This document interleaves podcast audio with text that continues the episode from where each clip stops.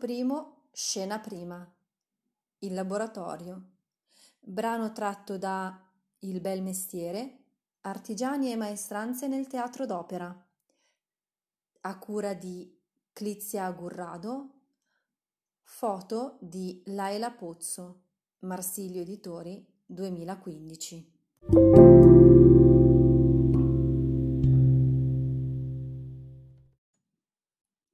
Primo atto è dedicato al laboratorio ed è il più misterioso e coinvolgente dal punto di vista artistico e tecnico, perché è qui che nasce lo spettacolo.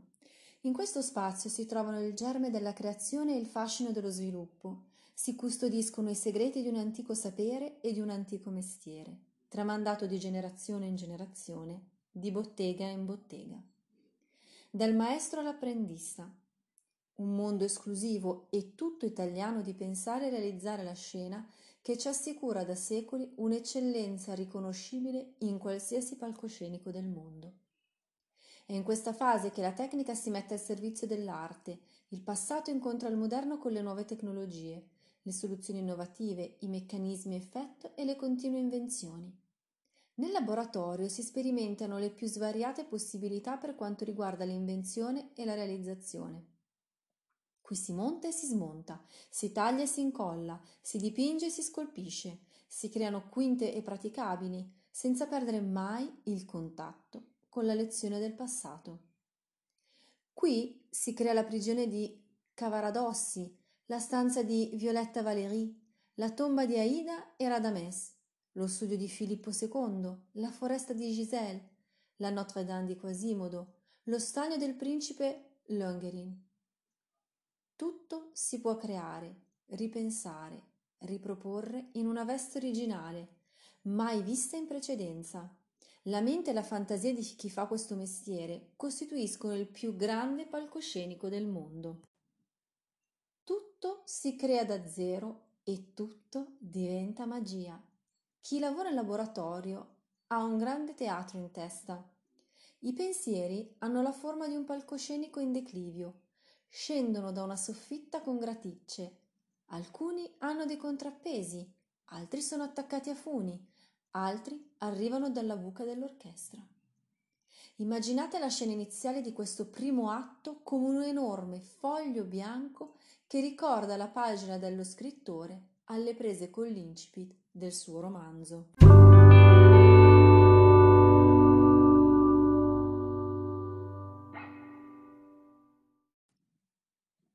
Gli inizi sono sempre delicati.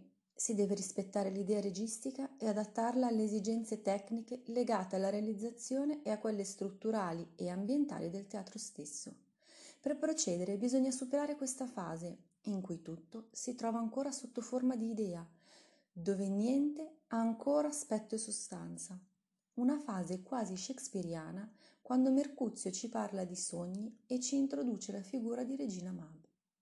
La citazione della tragedia di Romeo e Giulietta, tra l'altro più che rappresentata nel teatro d'opera grazie a Tchaikovsky, Prokofiev e Gounod, non è un caso, perché se c'è un posto al mondo dove è possibile costruire un cocchio per la levatrice delle fate, e non un cocchio qualunque, sia chiaro, ma uno che abbia un guscio vuoto di nocciola che sembra fatto da uno scoiattolo ebanista, questo è senza dubbio un laboratorio di scenografia. Solo qui si può osare e spingersi a realizzare i raggi delle ruote con lunghe gambe di insetti, il mantice con ali di cavallette e le tirelle con il più piccolo filo di ragno.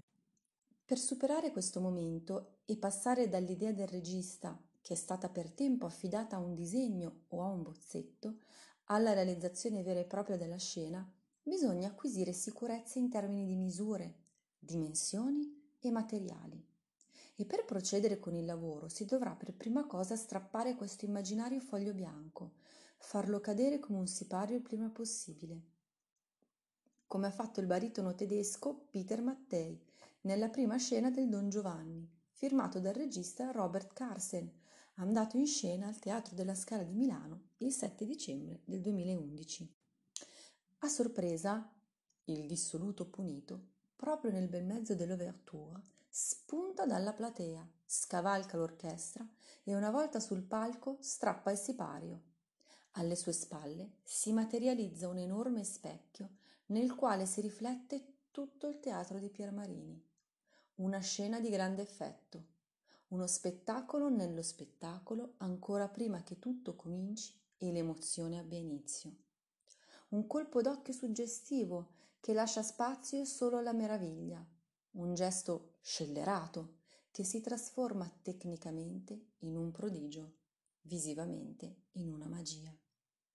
Dietro al nostro sipario immaginario, che abbiamo mentalmente strappato sulle note della K527 di Mozart, si cela il grande spazio dell'ex insediamento industriale dell'acciaieria Ansaldo di via Bergognone 34 a Milano, una fabbrica dismessa che ha ripreso miracolosamente vita diventando una vera e propria officina delle meraviglie del teatro alla Scala.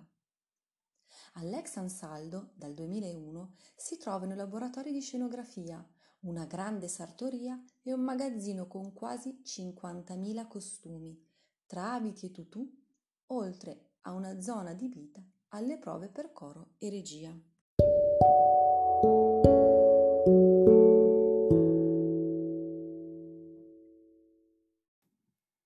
Quando incominciamo il nostro viaggio dietro le quinte dell'opera, lo scenografo realizzatore ha appena concluso la riunione con il regista Può dunque avere inizio il lavoro di gruppo che è eseguito da squadre formate da artisti e tecnici specializzati. Dal laboratorio di scenografia costituito da tre gruppi di lavoro, capeggiati ciascuno da uno scenografo realizzatore, si passerà poi alla falegnameria e all'officina meccanica, fino al reparto scultura passando per la trezzeria e la termoforatura. Ogni fase ha tempi precisi e maestranze dedicate, Ogni gruppo lavora all'unisono con quello precedente e ogni fase di lavoro dipende dal contributo e dall'apporto di tutte le figure presenti in laboratorio. Pur non essendo un'orchestra, anche questo è nella sostanza un organico strumentale. Il laboratorio scenografico è lo spazio in cui si gestisce il grande cambiamento avvenuto nello sviluppo tecnico-artistico di un'opera, ovvero il passaggio dalla scena dipinta a quella costruita un'evoluzione naturale che tuttavia ha costituito una vera e propria rivoluzione, che ha trasformato gli spettacoli in progetti di ingegneria, lasciando spazio al disegno tecnico, al computer e togliendo alla pittura lo scettro di regina. Una trasformazione che ha cambiato il modo di lavorare all'interno dei laboratori. Le tele dipinte sono state sostituite da strutture di grandi dimensioni in legno e metallo, per cominciare sono spariti i grandi pittori da cavalletto, ma sono aumentate le conoscenze tecniche per costruire una scena. Oggi mettere insieme le parti che compongono gli ambienti in cui si dovranno muovere i cantanti significa studiare un gioco di intrecci e assemblaggi che coinvolge figure tecniche e artigiani fondamentali. Quelle della falegnameria, dove si realizzano le strutture portanti in legno, e dell'officina meccanica, dove si creano tutte le parti in ferro. Una volta creata la struttura portante, si ritorna al reparto scenografico, dove il lavoro viene completato con tutte le parti decorative. In questa fase è possibile ricorrere a tecniche artistiche di ogni genere, che possono andare da quelle pittoriche a quelle scultoree e plastiche. Al termine del lavoro, quando sono stati costruiti e dipinti tutti gli elementi, la scenografia viene montata in tutte le sue parti. In questa fase l'ex Ansaldo si trasforma in un teatro. Gli spazi dove si è costruito e dipinto, scolpito e decorato diventano il luogo di un'esclusiva anteprima, una messa in scena d'eccezione, con gli addetti ai lavori pronti a intervenire per gli ultimi ritocchi e gli accorgimenti finali.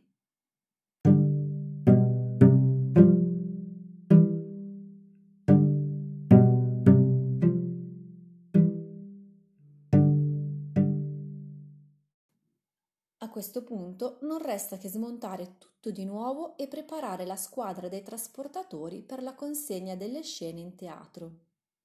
Il laboratorio ha fatto la sua parte. Ora tocca alle maestranze di palcoscenico fare il passo finale, prima che si apra il sipario.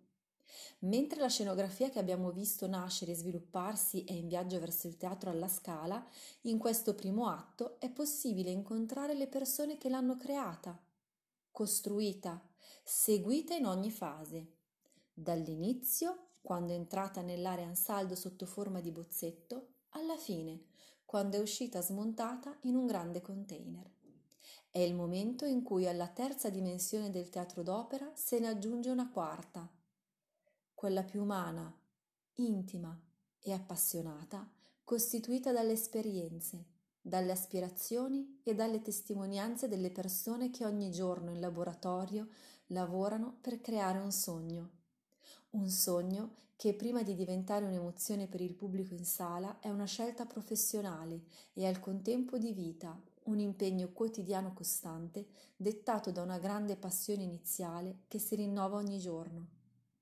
Grazie a Violetta e Tosca, Cavaradossi e Nemorino, Aida e Turandot, tutte le Valchirie e tutte le Giselle che hanno preso vita sul palcoscenico ieri come oggi.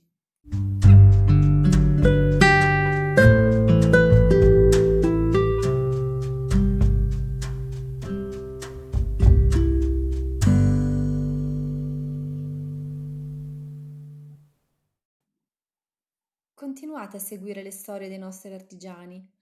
Ogni settimana nuovi racconti vi guideranno nel poetico mondo del saper fare, dell'eccellenza e del bello.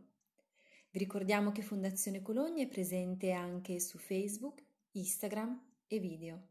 Vi auguriamo un buon ascolto.